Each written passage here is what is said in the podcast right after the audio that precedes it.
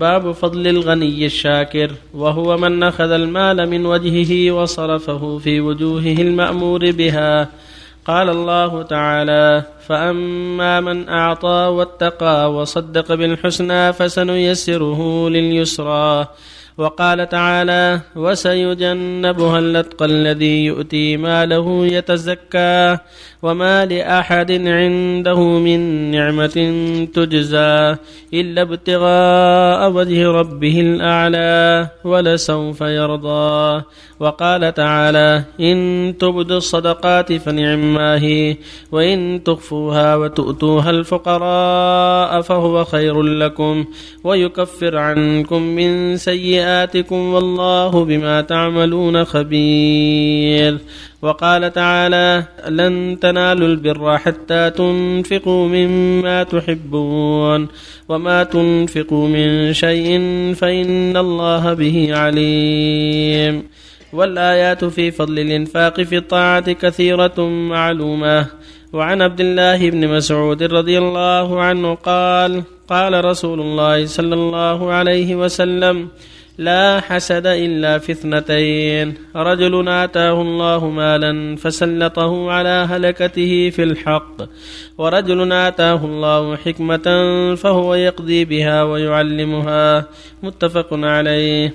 وعن ابن عمر رضي الله عنهما عن النبي صلى الله عليه وسلم قال: لا حسد إلا في اثنتين: رجل آتاه الله القرآن فهو يقوم به آناء الليل وآناء النهار، ورجل آتاه الله مالا فهو ينفقه آناء الليل وآناء النهار. متفق عليه.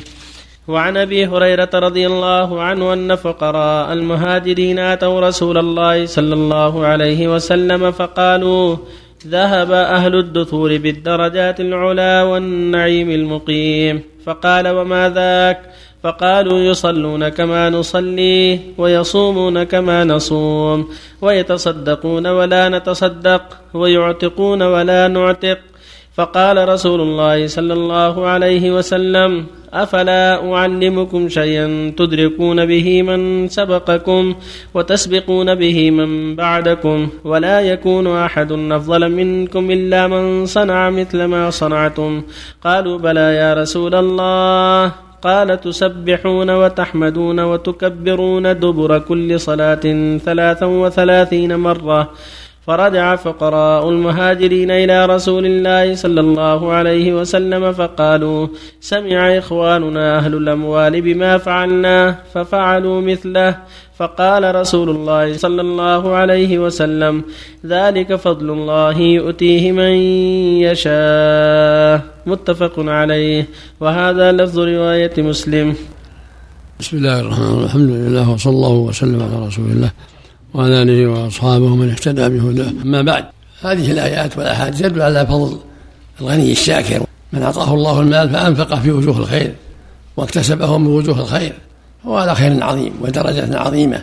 فينبغي للمؤمن أن يتحرى هذا الخير وأن ينفق ويحسن حتى يكون من الأغنياء الشاكرين، كما قال الله جل وعلا: آمنوا بالله ورسوله وأنفقوا مما جعلكم مستخلفين فيه فالذين آمنوا منكم وأنفقوا لهم أجر كبير. قال جل وعلا: إن تبدوا الصدقات فنعماه وإن تخفوها وتؤتوها الفقراء فهو خير لكم ويكفر عنكم من سيئاتكم. ويقول جل وعلا: الذين ينفقون أموالهم بالليل والنهار سرا وعلانية فلهم أجرهم عند ربهم ولا خوف عليهم ولا هم يحزنون. فالنفقة في سبيل الله فيها الخير العظيم، وصاحبها في منزلات عظيمة.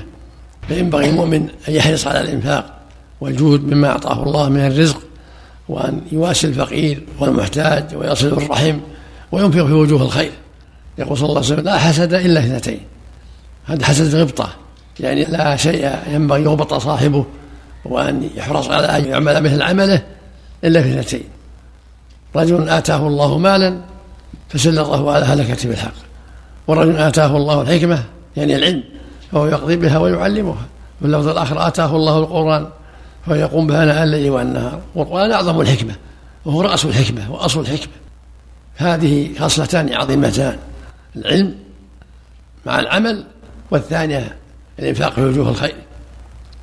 فهاتان الخصلتان يغبط أهلهما ويحسدون على ذلك، يعني حسد غبطة.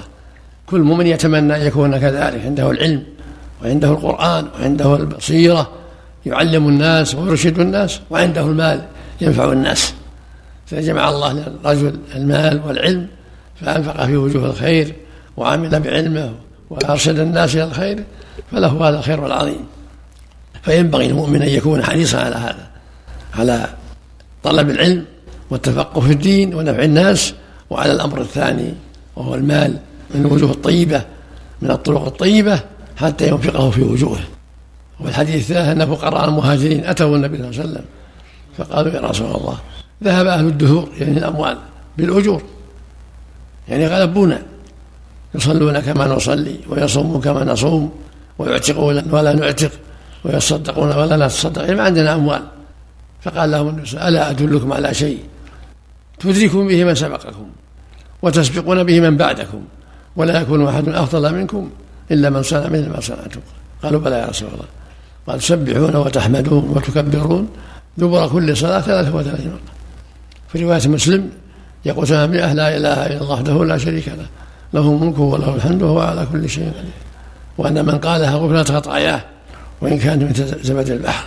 الفضل عظيم مع عمل خفيف، فينبغي المؤمن أن يحافظ على هذا كما علمه النبي صلى الله عليه وسلم الفقراء. ثم جاء الفقراء إليه فقالوا يا رسول الله، سمع إخواننا أهل الأوطان، سمعوا ما قلت لنا فعملوا بذلك، يعني جمعوا بين الصدقات وبين هذه الأذكار. فقال النبي صلى الله عليه وسلم ذلك فضل الله يؤتيه من يشاء، من رزقه الله العمل الصالح والإنفاق، هذا فضله وجوده جل وعلا، يعطي فضله من يشاء سبحانه وتعالى.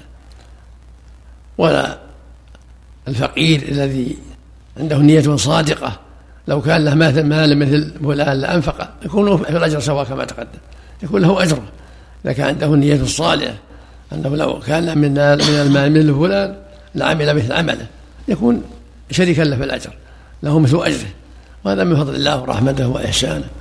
فالواجب عليك يا عبد الله والمشروع لك أن تجتهد بالنية الصالحة والعمل الصالح، القاصر والمتعدي، القاصر في نفسك والمتعدي إلى غيره من العلم، من التعليم والتوجيه والصدقات وغير هذا من وجوه الخير المتعدية. رزق الله جميع التوفيق. الله إليك شيخ، إتيان القرآن حفظ القرآن أم معرفة أحكامه والتفسير؟ المقصود حفظ القرآن والقيام به، العمل به، ولو ما حفظه إذا عمل به فهو من أهله. إذا حسد الشخص في غير هذه الخصلتين ما حكمه؟ حسد الغبطة لا بأس به، حسد في اتباع الجنائز، في كثرة الحج، حسد غبطة ما يضر. والحسد الممنوع هو أن يحسد يتمنى زوال النعمة عنه، هذا الحسد المذموم اللي قال فيه جل وعلا ومن شر حاسد إذا حسد، يتمنى أن تزول النعمة عن أخيه. أما كون يتمنى يكون مثله ويحرص يكون مثله كله خير، سواء في القرآن أو في الحج أو في الصيام أو في الصدقات أو في المشاعر الأخرى الخيرية. المعصية أو يعني الحسد من أكبر السيئات، من أقبح السيئات، ومن خصال اليهود. يا رب جمع بين حديث رسول الله صلى الله عليه وسلم، الأول أحسن الله إليك أن حديث المضى قبل أيام أن من كان ليس عنده مال ويتمنى لو أن عنده مال لأنفقه بالشر كتبت عليه سيئات، والحديث الآخر هم بالسيئة ولم يعملها لم تكتب عليه.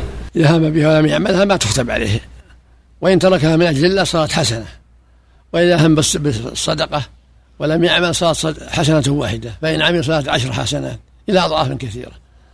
الذي فيه رجل ما عنده مال يتمنى لو أنه عنده مال لفسق وعصى على نيته الخبيثة. نعم إن شاء الله.